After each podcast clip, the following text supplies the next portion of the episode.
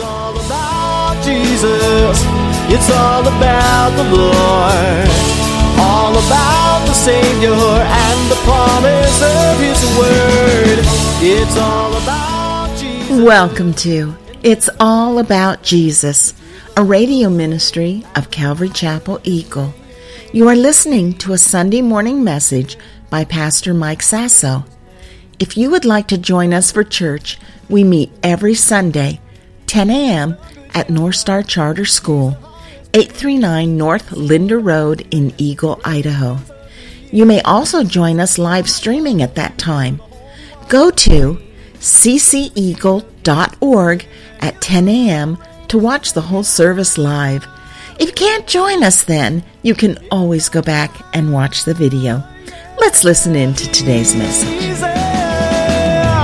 It's all about Jesus. It's all about the Lord. If you trust in Jesus Christ, He's able to save you to the uttermost. He's going to take you all the way. He's going to complete the job. So, to the uttermost, by the way, even in the Greek, you might have guessed it, it means completely. Okay?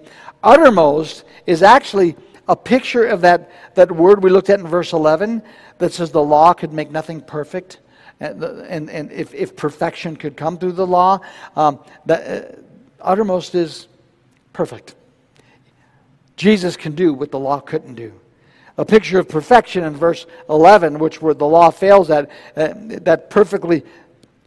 Here's the thing trusting Jesus, what he, what he could do that the law couldn't, he gives you forgiveness of sins, and you don't have to keep having sacrifices over and over again. You could have your sins cleansed, you could be right with God, and you can have an ongoing relationship with God. The veil is torn down. The veil that once separated God and man in the, in the temple, it's torn because of Christ. So, what the law couldn't do, Jesus did. I love it. So, here's your next fill in. The old saying, Jesus is able to save. Oh, I should tell you the story before I give you that word. I've heard a story of an old drunk an old drunk who just was useless, always uh, in the gutter drinking and just useless. And one day he met Jesus. He received Jesus as his Lord and Savior. He got saved, started going to church. The Lord used him. He became involved in ministry, and then he started preaching. And he started preaching with the saying I'm going to say right here Jesus is able to save from the guttermost to the uttermost. I like that. From the guttermost to the uttermost. Now, he's going to do a complete job, finished, all the way, perfection, uttermost. But you know what? It doesn't matter how low you are. It doesn't matter how far you've gone, how low you've, you've scooped, stooped, because you, some people, and here's a common thing among Christians that I know. A lot of Christians feel like, well, God could never forgive me because of what I did. And you guys don't raise your hand.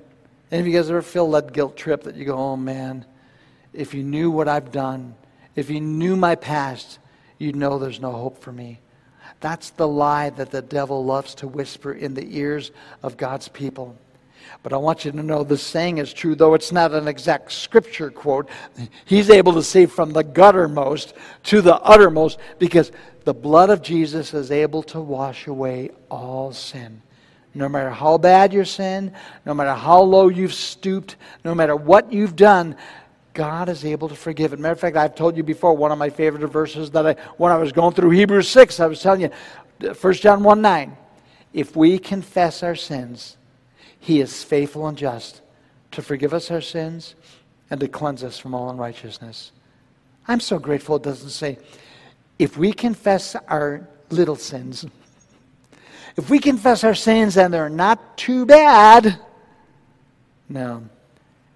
Sin no matter what kind of sin, if we confess our sins. Jesus shed his blood on the cross. Dare you say that the sacrifice of God's only Son, the blood of Jesus Christ, the blood of God Himself, was shed on the cross for you, and it's not enough to cleanse your sin? Don't insult God that way. Because if you confess your sin, He's able to forgive your sins. So that saying, if you missed it, Jesus is able to save from the guttermost to the uttermost. I like that. Okay, now there is only one condition. Actually, you go, well, what if what if my sin is really bad, or what if you know there there is a condition. Let me read it to you in case you missed it. Back in verse twenty five, it says, "Therefore, He's able to save to the uttermost those who come to God through Him." You know what the condition is? You got to go to Jesus. Well, I don't want to go to Jesus. I, I believe something different. Well, then then you're in trouble. Okay? There is a condition, then the condition is Jesus Christ. It's he is able to save to the uttermost those who come to God through him. Folks, have I ever told you it's all about Jesus? And this is why. There it is. So, can I tell you something, folks? I don't know how the devil's been playing with your head this week. I don't know what whispering the, the enemy's done in your head to where you're all messed up. Because what he usually tries to do is get you to hide from God, run from God, not turn to God because God won't accept you. That's all a lie. No matter what you've done, no matter where you've been, God's hands reaches out to you in Christ and he says, Come to me, all you who are weary and heavy laden, and I will give you rest. He wants to forgive you. He wants to cleanse you. He wants to wash you and make you new. Don't believe the lies of Satan because that's what he that's a common lie that Satan will say, yeah, Jesus died on the cross, but not for you. Not you you're too bad. I like the way, uh, you know, one of those verses I always love to quote is 2 Corinthians 5.21. Let me quote it to you from one verse earlier that I, I think you can't always put it all in there in context, but 2 Corinthians 5, verse 20 says this We are therefore Christ's ambassadors, as though God were making his appeal through us. We implore you on Christ's behalf be reconciled to God. Now, I want to read my favorite verse next. But this is the job of every pastor. This is the job of every minister of God. And if God's called you in ministry in any way, then this is your calling to go to others and say, as Christ's ambassador, we implore you, implore you to get right with God. Then comes that verse I quote all the time that God made him who had no sin to become sin for us, that we might become the righteousness of God in him. Folks, in case you missed it, if you've been here a while, you know you've heard it over and over again. But the only way anybody makes it to heaven is through this system that God made him who had no sin to become sin for us that we might become the righteousness of God in him. You know what? The only way I get to heaven, the only way anybody gets to heaven is not because, well, it was tough, but I kept all the rules. No. Well, it was tough, but I was able to keep a, uh, not sin. sorry. You know how I'm going to, my confidence, how I'm going to make it to heaven? Jesus died on the cross for my sins. He was treated the way I deserved to be treated. All my sins were placed upon him, and God turned his face away from my Savior. And Jesus cried out, My God, my God, why have you forsaken me? Because God the Father turned away for the only time in all eternity and since. And he turned away because Jesus bore my sins. And now, if I trust him as my Savior, the Bible says that God made him who had no sin to become sin for me, that I might become the righteousness of God. I don't know if I've told you this in a while. I sometimes wear this verse out, but it's what I call the divine swap. He took my sins and he was treated the way I deserve to be treated. If I have faith in him, I take his righteousness. He gives me his righteousness. And now I'm treated the way Christ deserves to be treated. Is it fair? Uh uh-uh. uh It's amazing grace. If I got fair, I wouldn't make it. But I get amazing grace. And by the way, I'm talking on the first person about me because I don't know where you stand with God, but if you trust Christ as sal- for salvation, it applies to you too. That all your sins get placed upon Jesus Christ. He was treated the way you deserve to be treated, so that if you trust in Him, let me read it again God made Him who had no sin be sin for us, so that in Him we might become the righteousness of God. You know, this took me so long to get. Because I was raised in a religion that had all kinds of rules and regulations and always made you feel bad about everything. And, And everything was a sin, by the way. The religion I was raised in, there were sins that I'd committed that you can't even find in the Bible was a sin. And, and I felt guilty all the time. And I thought, how can I possibly be righteous? And once I learned this, once I learned this, it changed my life. Because now I realize that I was a sinner. Jesus took my sin, paid for my sin, was treated the way I deserve to be treated, so that if I trust in him, this man who used to be a sinner is now a saint, according to the scripture. And God looks at me not as a sinner, but as a saint, because it says, God made him who knew no sin to become sin for me that I might become. Do you get this? Are you listening? I might become the righteousness of God. What? Me? You don't know me but I could become the righteousness of God. That means anybody who gets to heaven, they get in completely and perfectly. They get in because they are walking in with the righteousness of God, the righteousness of Jesus Christ Himself. And there's no doubt about you making it into heaven with the righteousness of God. Huh? Am I spending too much time on this? I don't think so. Because this is what most people miss in the cults and in false religion they're always trying to get you to jump through the hoops, to keep all the rules and commandments, and to dress a certain way, to look a certain way, to talk a certain way, because you are a sinner and you're never going to make it in unless you keep all the rules. And then I read the verse that God made him who knew no sin become sin for me, in order that as I trust in him, I might become the righteousness of God in him. Folks, let me tell you something. I'm not bragging. I'm not proud of myself, but I'm proud of Christ. And I'm bragging of Christ. And I'm righteous because of Him. And now I have no fear of hell. I'm going to heaven. Confident. You know why? I'm confident in Jesus. I'm confident in what He can give me, what He can make me. The righteousness of God, I'm in. And if you trust Jesus as your Savior, you've got the righteousness of God on your side, and there's no failing, okay? Because really, I mean, in the flesh, we all know things about ourselves that why God shouldn't make us let us in, right? We're not going to go around and share right now, okay? But we all got things that we go, oh, I wish I could erase that from my life. But the divine swap changes everything. He took your sins, you take his righteousness, you're in. I, I could talk all day about this, but I really shouldn't.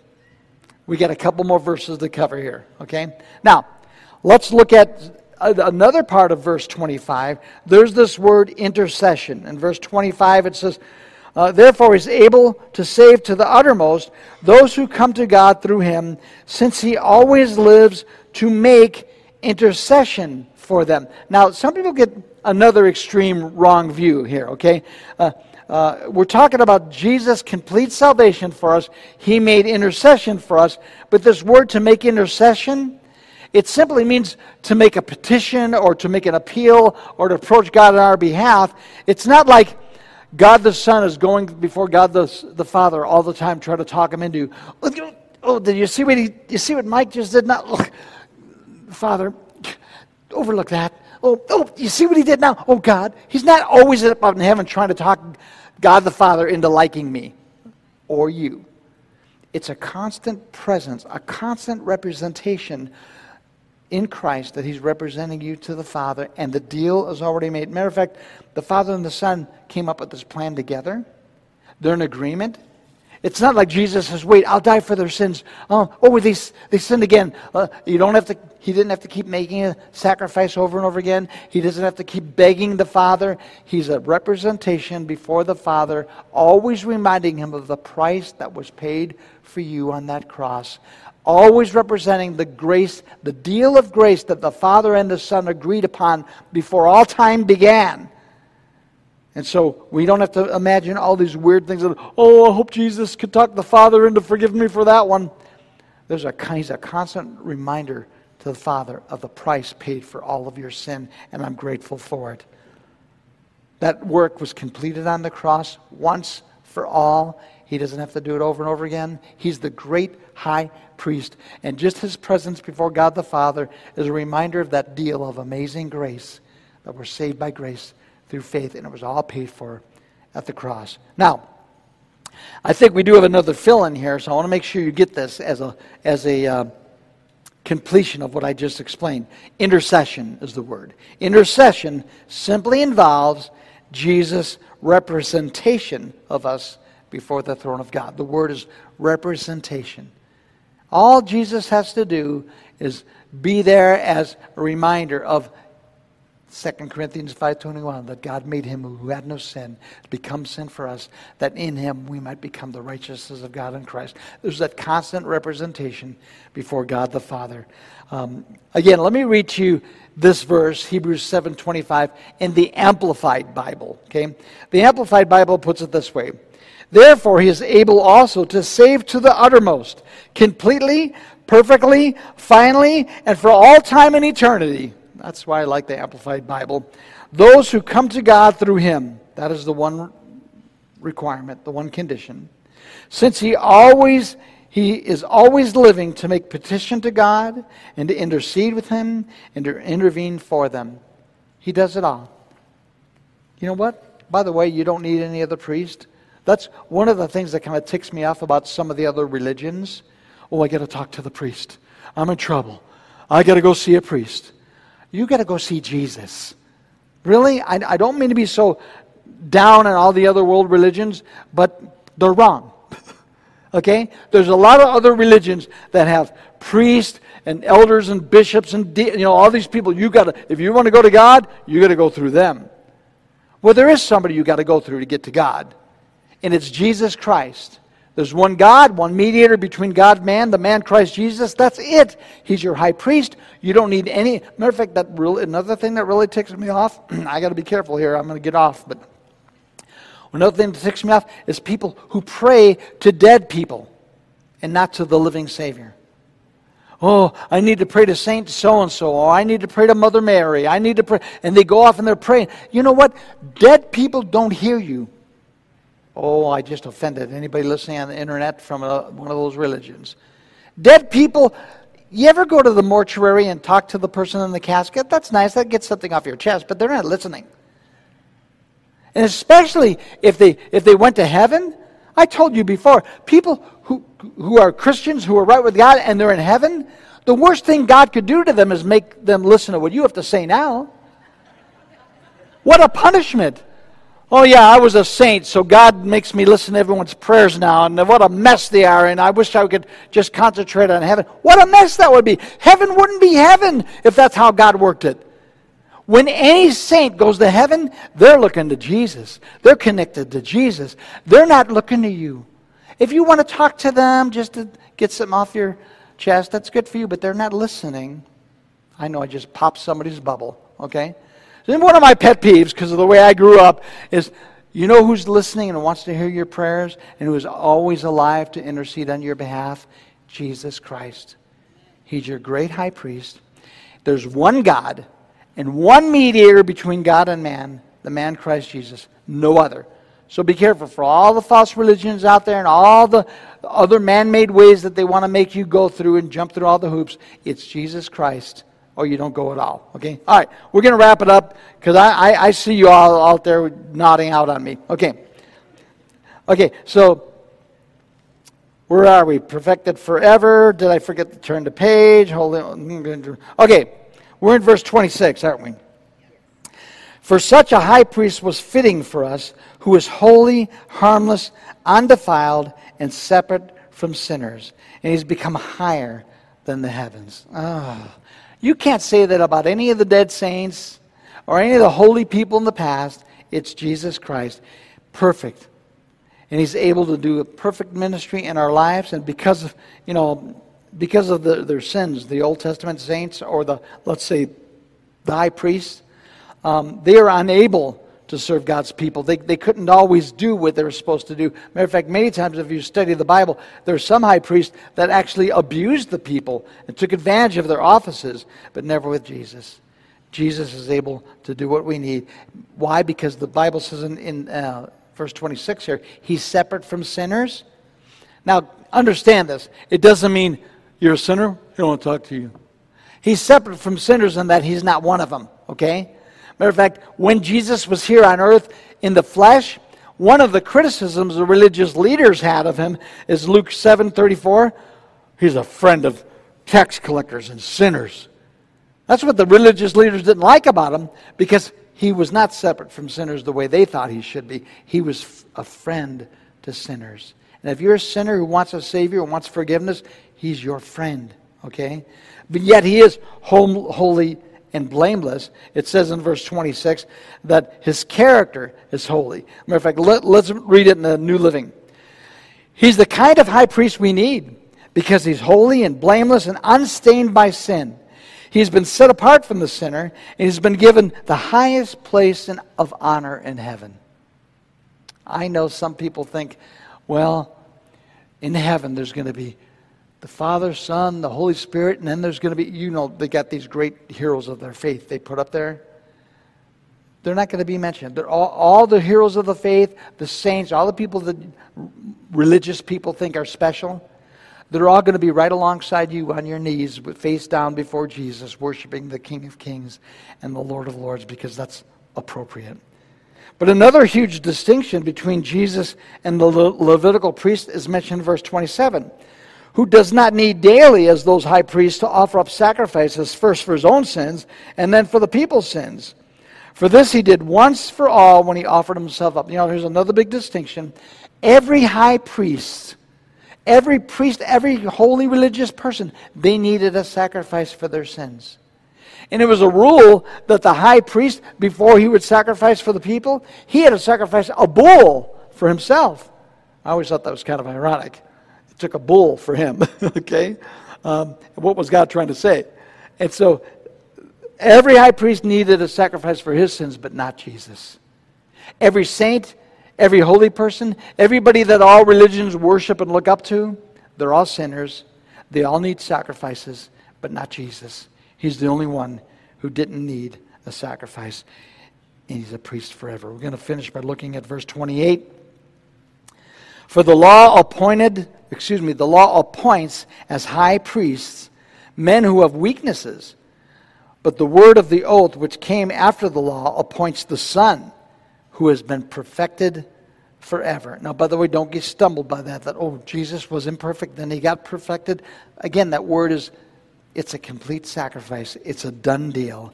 This term perfect, it means complete, mature, it's done. The Son, through his sacrificial death and resurrection, has become completely qualified to serve as our eternal high priest forever.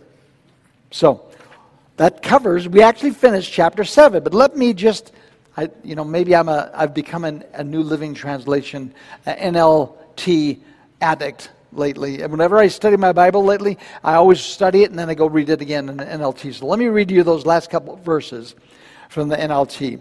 I love the flow of it. Hebrews chapter 7, verse 26. He's the kind of priest we need because he's holy and blameless and unstained by sin. He has been set apart from sinners and has been given the highest place of honor in heaven.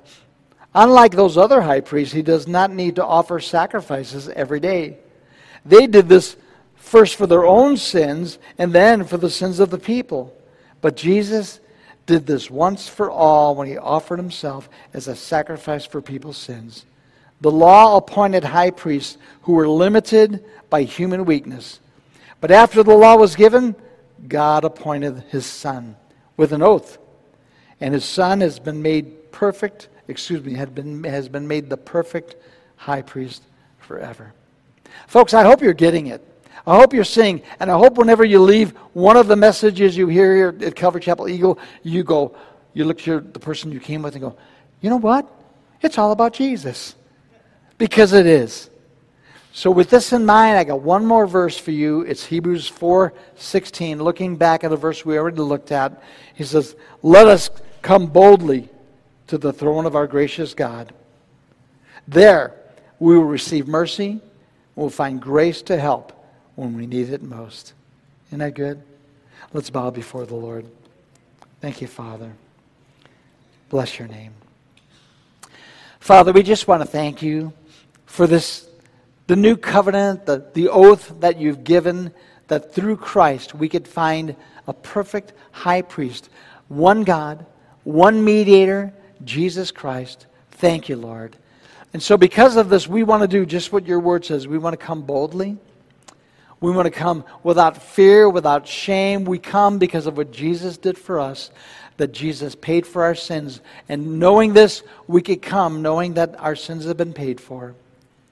And as I'm praying, if any of you right now, you've got something to bring before the Lord, maybe there's a sin in your life, maybe there's something that you need forgiveness for, and you've just been unsure that God can forgive you, take what you've learned today and bring that sin before the Lord and confess your sins. Just say, Jesus, forgive me, for I have sinned. And tell him the sin.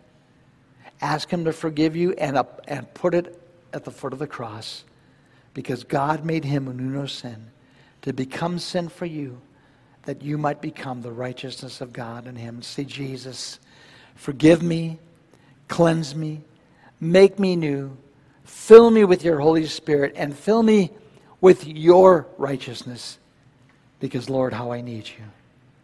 Would you do that? And would you just continue this week to have fellowship with God because He freely offers it to you in Christ and in Christ alone, not through any of the other world religions, not through jumping through the hoops of any particular church or denomination. It's through Jesus alone. He did it all for you.